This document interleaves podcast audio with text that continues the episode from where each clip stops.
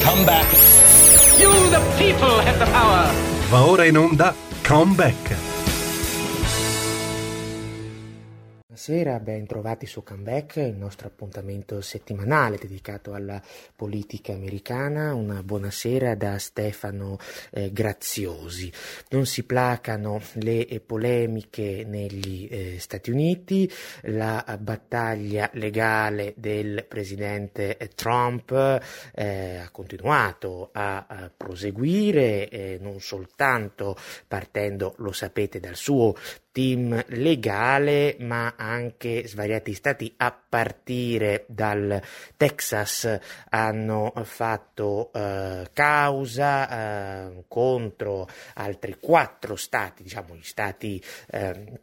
controversi di queste elezioni, Georgia, eh, Wisconsin, Michigan e eh, Pennsylvania, con la speranza di poter direttamente accedere alla Corte Suprema. Sapete che eh, fino eh, ad oggi eh, il grosso problema eh, del team legale di Trump sia stato proprio questo, cioè l'impossibilità di arrivare direttamente alla Corte Suprema dove il presidente presidente in carica eh, spererebbe che il caso eh, di queste elezioni o i vari casi inerenti a queste elezioni eh, vengano appunto eh, discussi e eh, trattati. Intanto anche sul fronte del Partito eh, Democratico la situazione appare abbastanza in fibrillazione. Sì, perché la settimana scorsa, mercoledì scorso nella fattispecie, ehm, il figlio, il controverso figlio di eh, Joe Biden, eh, Hunter, ha eh, reso noto tramite un comunicato stampa di essere sotto indagine, eh, un'indagine penale condotta dalla Procura federale del Delaware.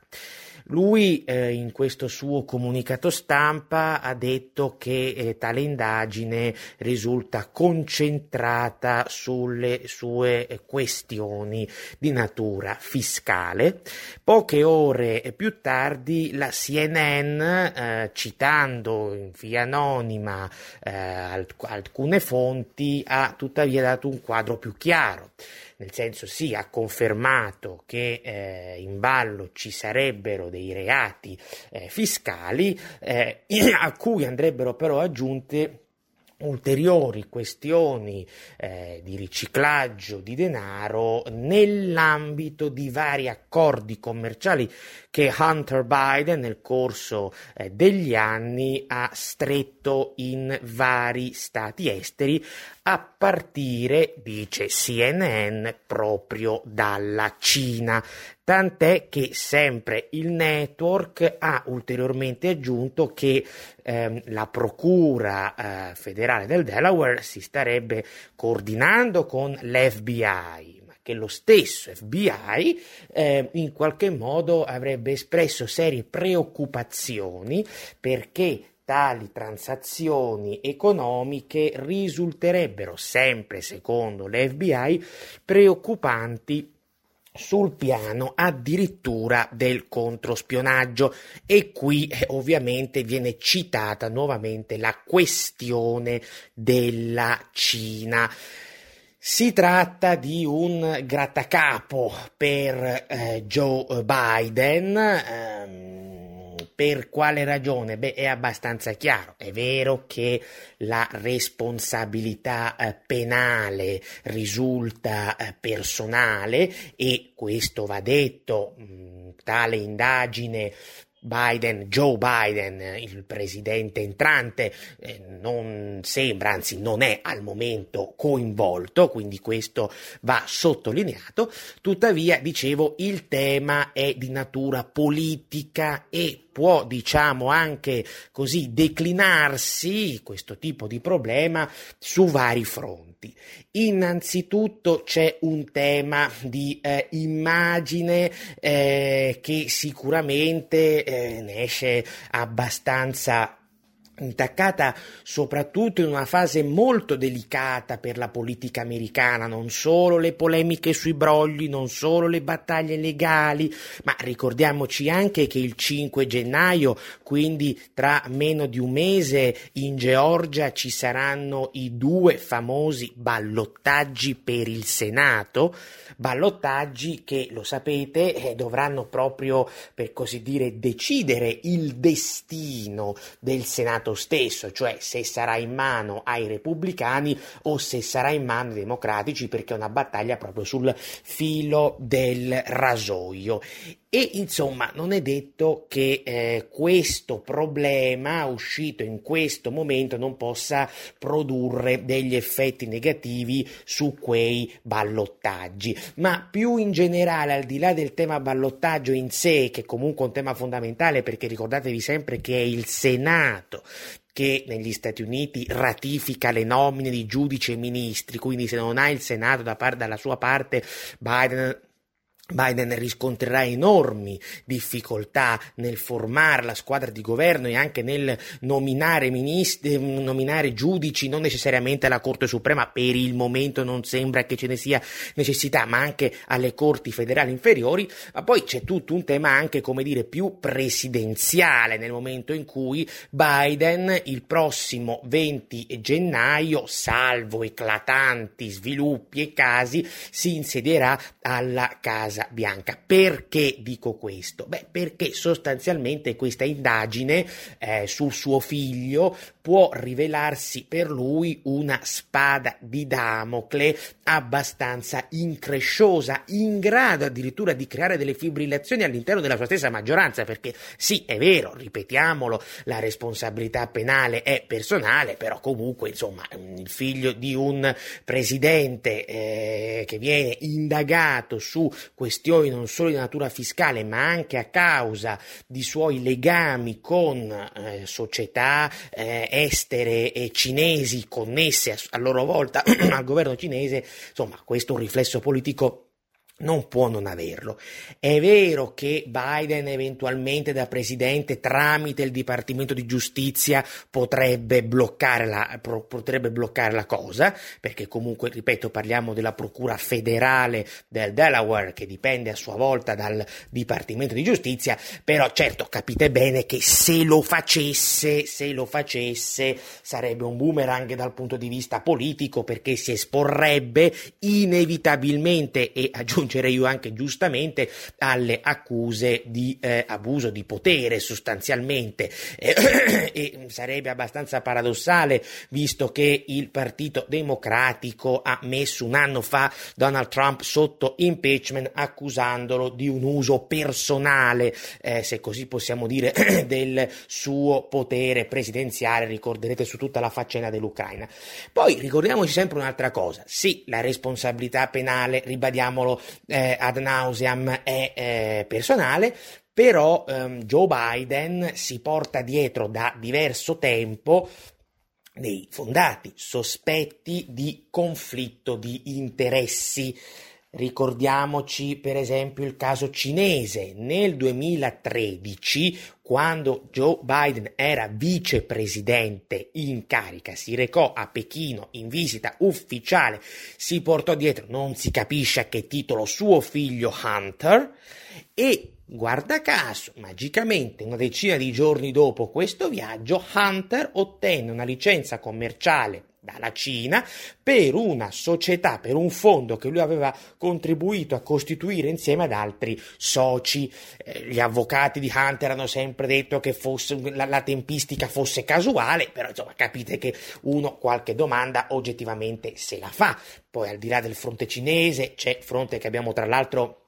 di cui abbiamo tra l'altro trattato ampiamente un anno fa ai tempi dell'impeachment, ricorderete, ma lo cito brevemente, quello dell'Ucraina. Eh, Hunter Biden nel maggio del 2014 entrò ai vertici di una società energetica ucraina Burisma Holdings, esattamente tre settimane dopo che suo padre Joe, sempre da vicepresidente in carica, era stato nominato da Barack Obama come punto di raccordo tra il governo di Washington e quello di Kiev.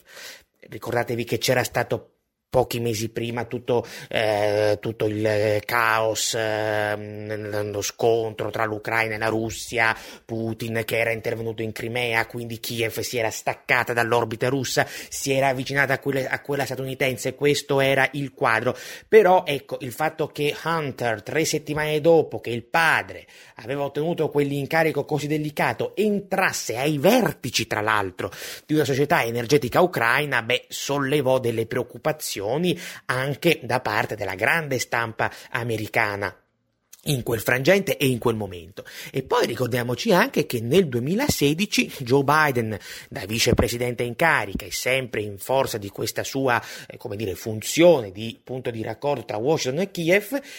esercitò, lo ha ammesso lui stesso eh, qualche anno fa, esercitò delle forti pressioni sull'allora presidente ucraino Petro Poroshenko per far silurare un procuratore che stava appunto indagando in quel frangente per corruzione proprio, guarda caso, su Burisma Holdings. Va detto e va ricordato che quel procuratore chiamato Viktor Shokin fosse una figura considerata quantomeno controversa, che molti ne chiedessero la destituzione, questo è senz'altro vero, però è altrettanto vero vero che stesse in quel momento indagando su Burisma per corruzione e che in quel momento ai vertici di Burisma sedesse proprio Hunter Biden. Quindi quantomeno diciamo, ecco, eh, il sospetto di conflitto di interessi eh, in un certo qual modo ehm, oggettivamente esiste ed è e pesa come un macigno eh, su quella che sarà l'attività del presidente entrante. Poi eh, ovviamente a pensar male si fa peccato come diceva Andreotti, ma forse a, a volte ci si azzecca. Perché? Perché tutto sommato eh, un presidente entrante così debole, Biden intendo, potrebbe non dispiacere poi chissà quanto a determinate aree del Partito Democratico americano che tutto sommato non vedono l'ora di archiviare, diciamo, eh, Joe Biden stesso perché auspicherebbero una presidenza a guida Kamala Harris. Quindi c'è anche questa dinamica più sotterranea eh, di, cui, eh, di cui bisogna, bisogna tenere conto. E eh. questo poi vedremo, seguiremo la questione nelle settimane, nei mesi e nei mesi mesi a venire, eh, però insomma ecco, un Biden politicamente così debole avrà indubbiamente dei problemi e questo da un punto di vista politico potrebbe rafforzare ulteriormente la uh, vicepresidentessa in pectore eh, Kamala Harris, anche perché ricordatevi sempre che a ottobre scorso su un'altra questione, eh, qui non c'entra Hunter, qui c'entra il Russia Gate, um, il ministro della giustizia William Barr ha nominato uh, il procuratore John Durham che sapete si sta occupando da, da un po' di tempo una controinchiesta sul Russia Gate, lo ha nominato procuratore speciale, quindi conferendogli gli stessi poteri eh, di cui godeva il procuratore Robert Mueller ai tempi proprio del caso Russia Gate. Inoltre il procuratore speciale non solo ha poteri più estesi eh, del procuratore normale, ma è in un certo senso anche più difficile eventualmente eventualmente silurarlo perché si richiedono determinati standard. Poi per carità dipart- un dipartimento di giustizia che vuole silurare un procuratore speciale riesce a silurarlo comunque, parliamoci chiaro, però deve come dire... Eh, addurre determinate motivazioni, determinate prove, è più difficile licenziarlo. Ora eh, bisognerà capire che cosa succederà, perché eh, Biden anche qui come si comporterà con il procuratore speciale Durham una volta che Biden si insedierà. Eh, dirà al Dipartimento di Giustizia di lasciarlo operare in maniera indipendente oppure deciderà in qualche modo di mettergli i bastoni tra le ruote per bloccarlo definitivamente. Anche qui si assiste ad una sorta di dilemma come quello di cui parlavamo prima per quanto ripeto si tratti di un caso diverso con la procura federale del Delaware. Quindi ci sono già due, eh, come dire, due fronti rispetto a cui il neo cioè il presidente entrante quando si sarà insediato eh, diciamo eh, dovrà eh, testare effettivamente eh, la sua volontà di lasciare indipendente il Dipartimento di Giustizia, perché ricordiamoci che in questi quattro anni i democratici hanno sempre detto in maniera feroce e critica che Trump avesse politicizzato il Dipartimento di Giustizia. E quindi eh, que- con questi, già con questi due fronti, con il caso del Delaware con Hunter e con il caso di Durham con il Russiagate, Biden dovrà dare prova effettivamente allora di eh, guidare un Dipartimento di Giustizia indipendente indipendente e non asservito a logiche partigiane. Vedremo in caso se lo farà. Tornando poi alla questione di Hunter, eh, dell'indagine di Hunter, va detto che diversi organi di stampa, a partire dalla ABC News, hanno, abbiano rivelato come l'indagine non sia nuova, cioè non è che è nata pochi giorni fa e che insomma Hunter ha dato una notizia fresca, in realtà questa indagine sarebbe iniziata nei primi mesi del 2018, quindi parliamo sostanzialmente di circa due anni, due anni abbondanti, eppure si è, è saputa, si è saputa adesso, sembrerebbe che il Dipartimento di Giustizia abbia dato ordine di non diffondere la cosa nel periodo elettorale, un fattore questo che non ha fatto ovviamente piacere a Trump, Trump giovedì scorso ha twittato in modo abbastanza polemico, lasciando chiaramente intendere che se la notizia fosse emersa in campagna elettorale avrebbe avuto un impatto indubbiamente non troppo eh, favorevole per la candidatura di Joe Biden, eh, però diciamo al di là di una mancanza di ufficialità eh, neanche la grande stampa, i giornali tendenzialmente ne hanno, ne hanno parlato perché non lo sapevano o perché chissà forse non volevano. Diciamo che c'è anche qui un doppio pesismo in un certo senso perché ai tempi dell'indagine Russiagate da parte del procuratore Robert Mueller eh, ogni, insomma, ogni due per tre uscivano, eh, trapelavano illegalmente alla stampa, ai giornali, ai grandi network televisivi, scoop o presunti scoop. E quindi questo è stato uno stillicidio tra il 2017 e il 2019, cioè fino a quando il procuratore speciale nel marzo 2019 non consegnò il suo rapporto definitivo sull'inchiesta. Müller, sull'inchiesta scusatemi Russiagate al, al, Dipartimento di Giustizia. Qui invece, diciamo, per eh, due anni abbondanti insomma, c'è stato un, un, fortissimo silenzio e quindi insomma, regi- ci limitiamo a registrare questa sorta di, eh, di, doppio, di doppio pesismo, che poi una sorta non è, perché questo è doppio pesismo oggettivamente. Così come eh, ad un certo punto, allora adesso capiamo che è ovvio, parliamo di un'indagine in corso su Hunter, quindi poi bisognerà vedere se eventuali reati saranno dimostrati, questo lo ribadiamo e lo sottolineiamo. Eh, tuttavia eh, bisogna anche però dire che allora i famosi articoli del New York Post relativi ehm, usciti ad ottobre in campagna elettorale, eh, relativi allo, agli affari opachi di Hunter Biden in Cina, beh insomma così infondati forse non lo erano. E eh, un altro aspetto importante è quello del rapporto uscito alcune settimane fa redatto da due senatori repubblicani Ron Johnson e Chuck Grassley il quale rapporto metteva chiaramente in evidenza metteva chiaramente in luce sottolineava essenzialmente i, eh, le relazioni economiche opache tra Hunter Biden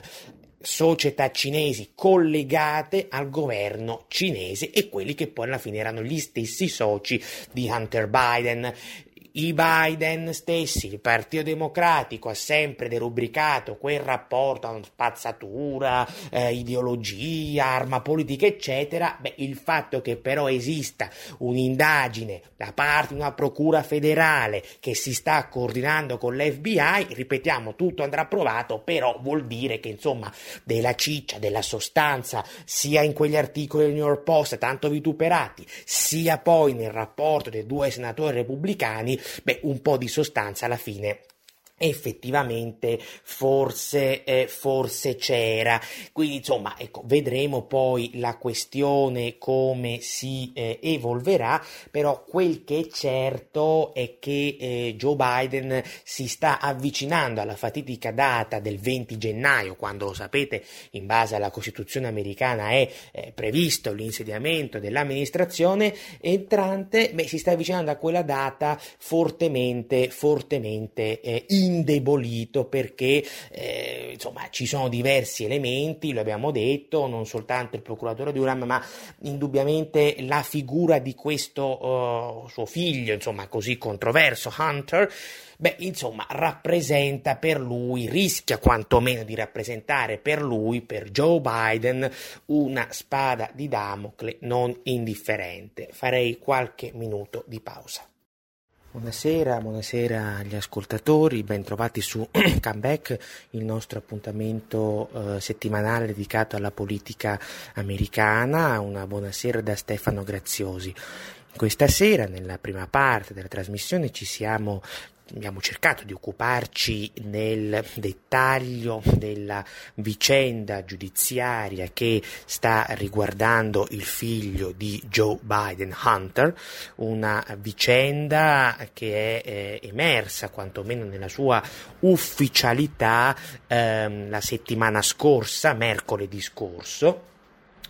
ehm, ma riguarda comunque un'inchiesta della Procura federale del Delaware che, secondo fonti della stampa americana a partire da ABC News, eh, insomma, sarebbe iniziata addirittura nei primi mesi del 2018. Abbiamo quindi visto come i sospetti che so, e anche qualche accusa che è stata mossa nei confronti di Hunter Biden negli ultimi mesi, eh, da un rapporto di alcuni senatori repubblicani ad alcuni eh, articoli eh, una parte della stampa, le stesse accuse mosse da Trump eh, durante i dibattiti elettorali, beh, insomma, non fossero allora forse del tutto infondate. È ovvio che poi l'indagine non vuol dire che necessariamente Hunter Biden sia colpevole, questo va ovviamente ribadito, così come va ribadito che il padre non è coinvolto eh, in questa indagine, però dall'altra parte insomma ricorderete che negli scorsi mesi, soprattutto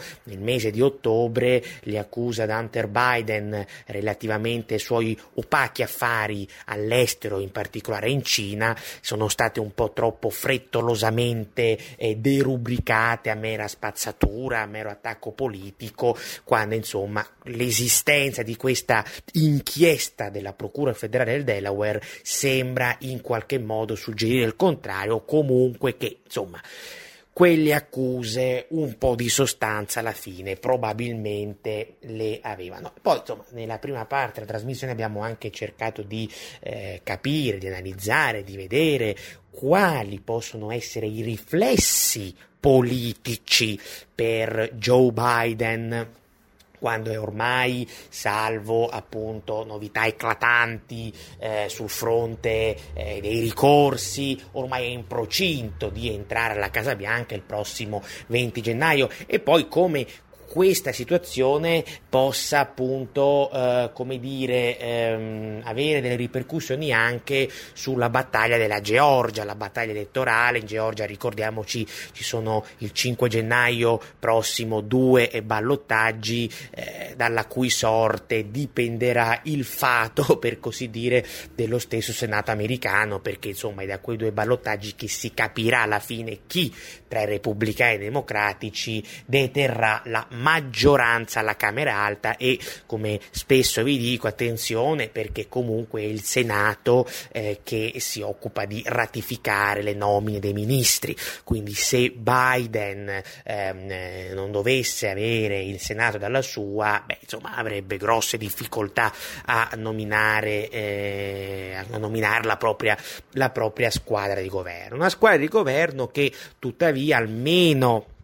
nominalmente sta prendendo forma perché eh, Biden in queste settimane ha effettuato tutta una serie di annunci per chi eh, intende effettivamente nominare eh, come proprio ministri, come propri ministri, sottosegretari, eh, direttori di determinati dipartimenti chiave e quant'altro, cioè la sua amministrazione sta eh, celermente prendendo forma, poi è ovvio è tutto tutto è subordinato nuovamente al, ai ballottaggi della Georgia e quindi finora si parla un po' così in modo astratto, ma finché non si sa poi chi avrà eh, diciamo la maggioranza in Senato è ovvio che fare dei nomi su chi si ha intenzione di, nom- di, di, di nominare, appunto, scusate il gioco di parole, eh, come eh, ministro, sottosegretario, soprattutto ministro, beh, insomma, lascia, lascia, un po' il tempo, lascia un po' il tempo che trova. Comunque, insomma, vari nomi sono stati fatti ufficialmente e anzi, già nelle scorse settimane in questa trasmissione ce ne siamo occupati. Abbiamo ehm, cercato di analizzare più nel dettaglio una posizione chiave come quella del capo del dipartimento eh, eh, di Stato eh, che sarà Tony Blinken, un, insomma, una figura molto vicina, molto legata al circuito eh, dei Clinton, definito da molti un centrista ma comunque tendenzialmente falco in politica estera, fu tra i sostenitori della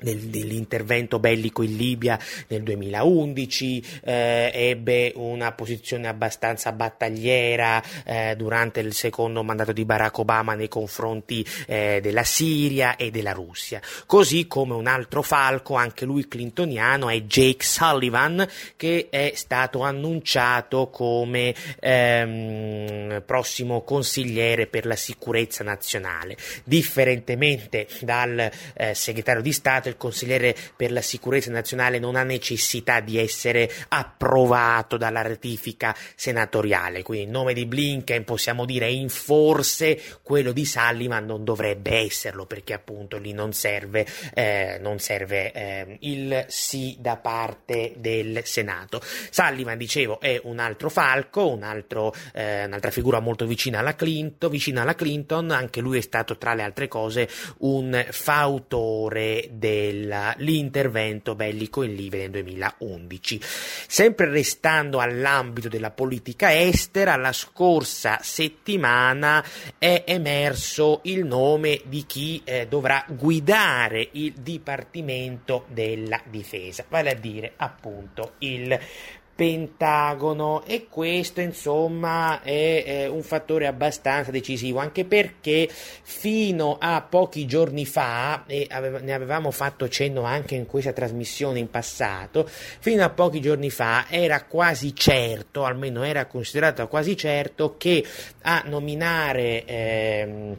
che Biden avrebbe nominato come capo del Pentagono Michelle Flournoy. Eh, la Flournoy è ehm, anche lei insomma, un'accademica ehm, harvardiana, anche lei molto vicina a Hillary Clinton, anche lei ha fatto parte dell'amministrazione Obama eh, nel corso del primo mandato, eh, una figura insomma anche lei abbastanza bellicosa, sostenitrice della, dell'intervento bellico in Libia, eh, sostenitrice del cambio di regime regime in Siria, sostenitrice di un inasprimento dei rapporti con la Russia, insomma una figura che qualora fosse stata nominata insieme a Blinken e insieme a Sullivan avrebbe, come dire, impresso una svolta decisiva alla politica estera americana rispetto agli anni, agli anni di Trump, non che Sullivan, non che non bastino, come dire, da soli Sullivan e, e, e, e Blinken, però ovviamente un profilo così battagliero come quello della Flournoy avrebbe reso ancora più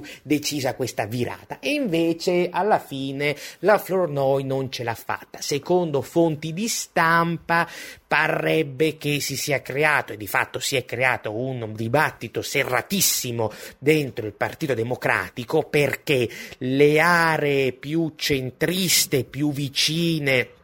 appunto ai Clinton hanno fortemente sostenuto la candidatura della Flournoy a capo del Pentagono laddove dall'altra parte la sinistra del Partito Democratico si era detta fortemente contraria proprio per questo profilo eh, così insomma fortemente eh, bellicoso interventista. E quindi per cercare di mettere pace dentro un partito quello democratico eh, che la parola la pace non sa neanche dove sia di casa ormai perché sono praticamente in litigio su tutto, ma da anni Biden ha virato su uh, Lloyd Austin, un ex generale. Eh, Austin, eh, qualora ehm, venisse, verrà nominato perché Biden lo ha già formalizzata questa cosa, però qualora venisse poi confermato, diverrebbe innanzitutto il primo afroamericano a... Ehm,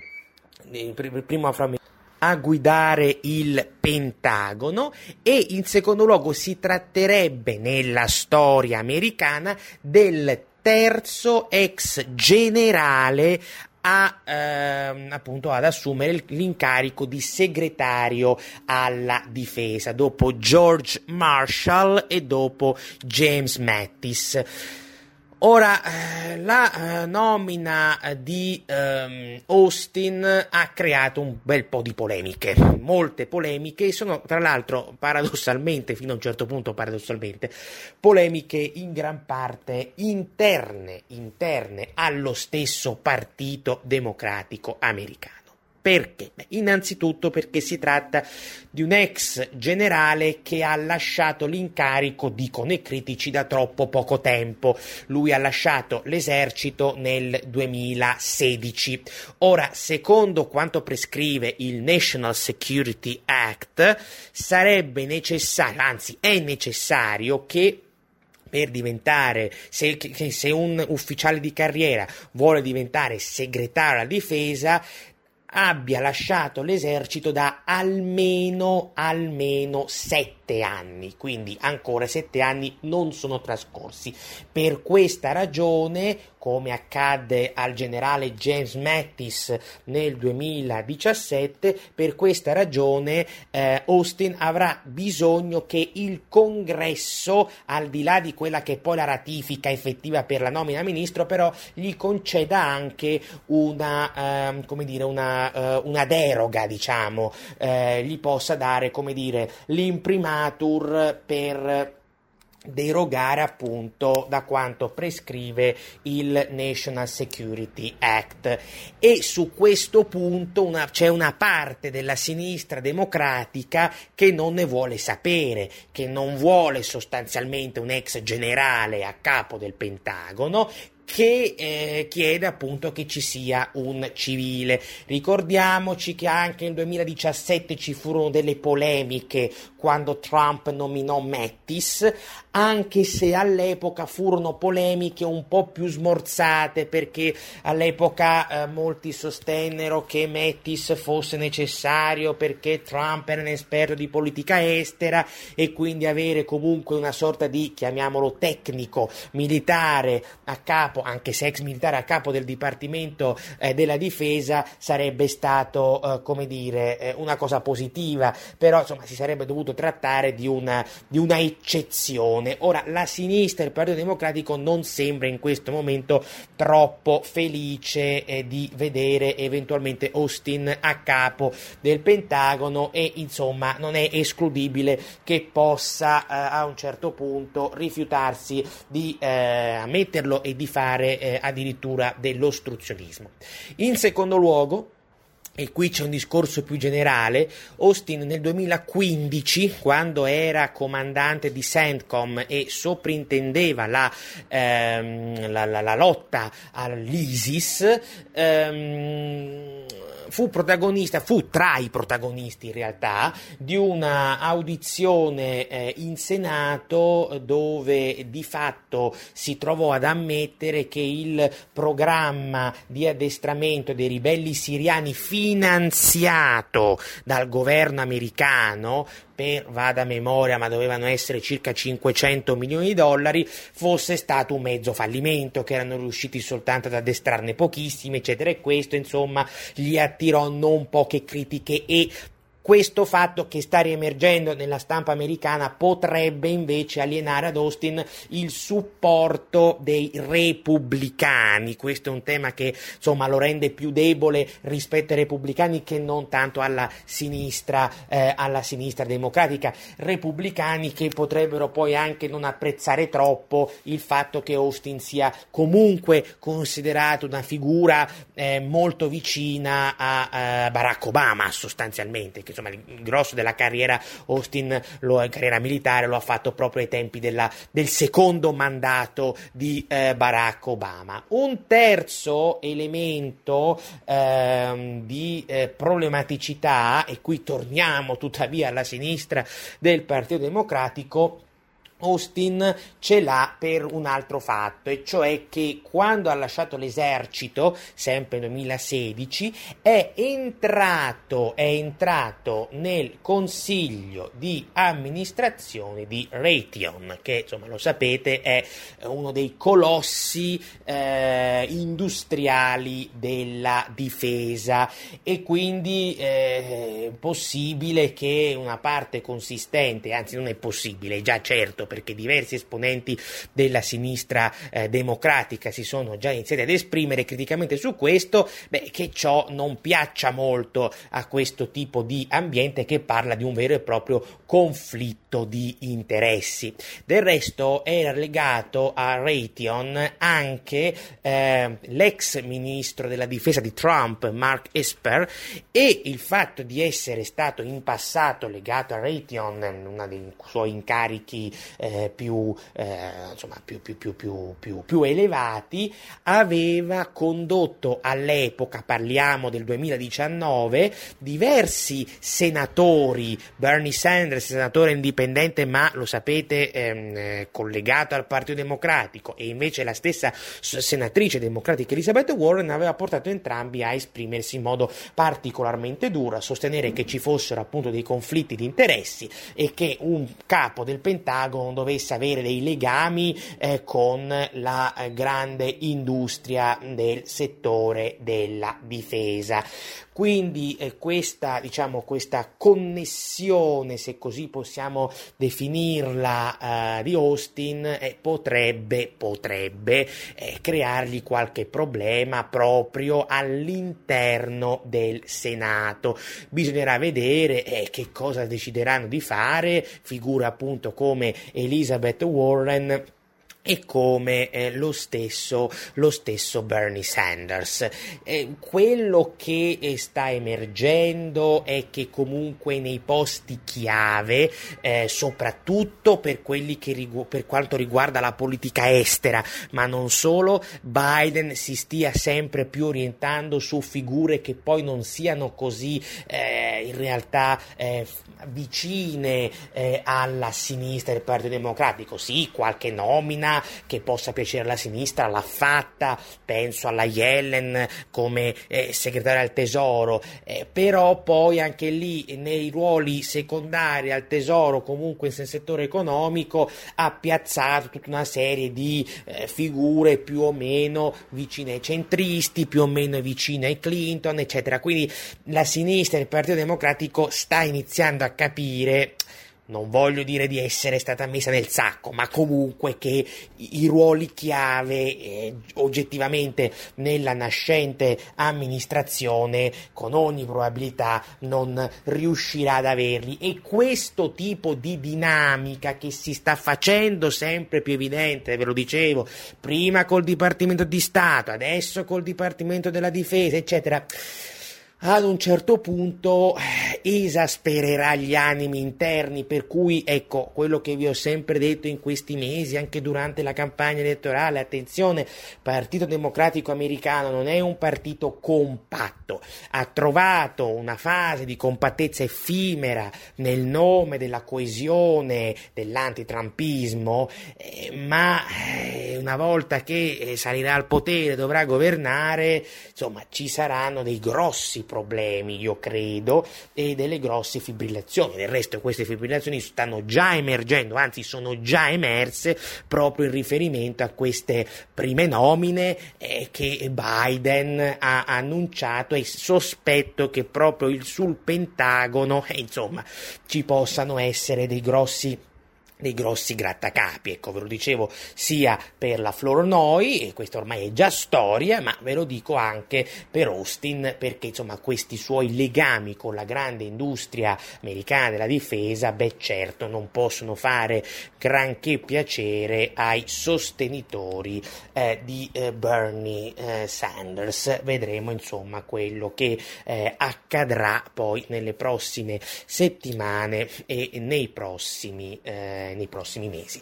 Io eh, per oggi vi eh, saluto, eh, vi do appuntamento alla prossima settimana. Una buona serata da Stefano Graziosi. Come back. Avete ascoltato Come Back.